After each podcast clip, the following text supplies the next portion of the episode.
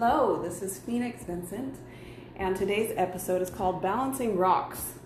Our last episode was Balancing Motherhood, and this is actually not completely connected. It just happens to have the same first part of the name. But today's session is all about magic and following dreams. I sometimes have felt that I only have massive dreams, which can sometimes feel very overwhelming and impossible and discouraging. And other times it feels thrilling and motivating and empowering there's that secret part of me that has what my husband calls the Harry Potter syndrome. I read those books and books like it, and I watch those movies, and I secretly want to believe that I have a special superpower that once awakened will change the world that nobody already knows about.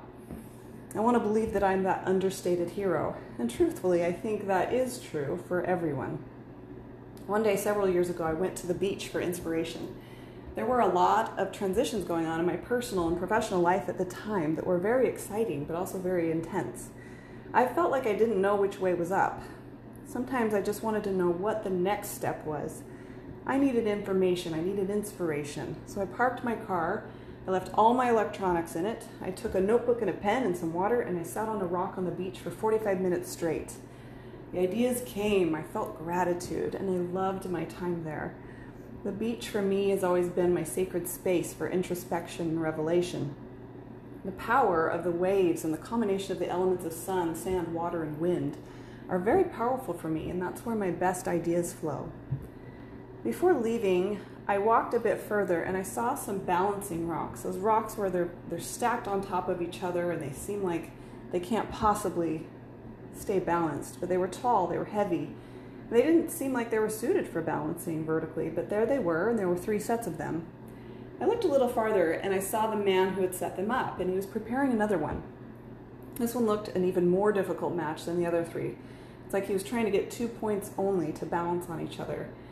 He knew that I was watching him, and he kept looking at me occasionally. He was there for a long time, so I looked out at the ocean and I would glance back and check and see if he was successful. I was really sure that this one was going to crash. I thought that I would just hear this loud bang and the, the rock would tip over on him.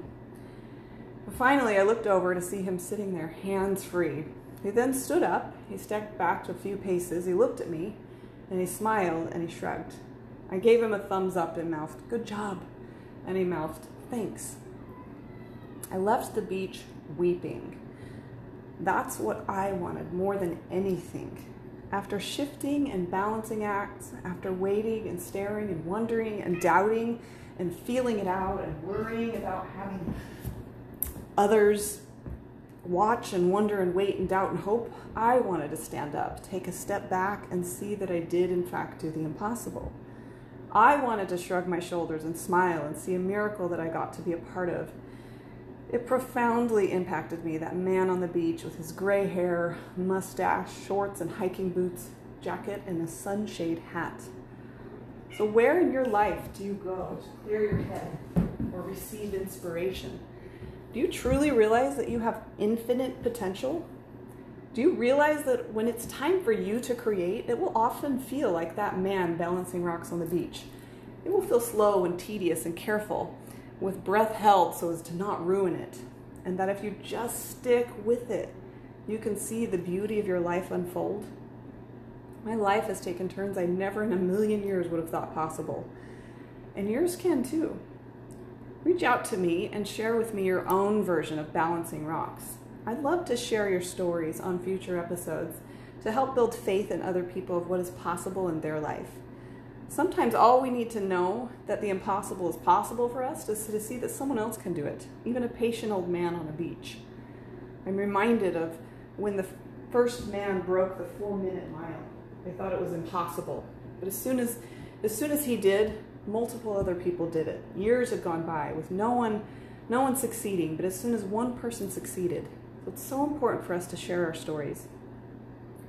And as always, if you're trying to find out what your superpower is, I can help you discover that very quickly and powerfully. I can teach you who you are through the way you are made, through the way you're formed, and through the way you speak, the way you move, all the multiple ways that your subconscious is coming out and teaching about your life and your story.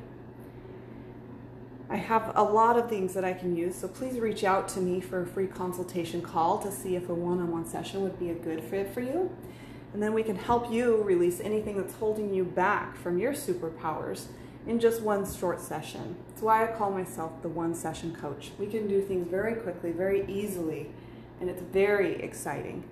You can email me at phoenix at danceyourtruth.org or go online to phoenixvincent.com to schedule a complimentary phone call where we can see where you want to go. And keep in mind that one thing that is very important to me in our sessions is that you feel loved and safe.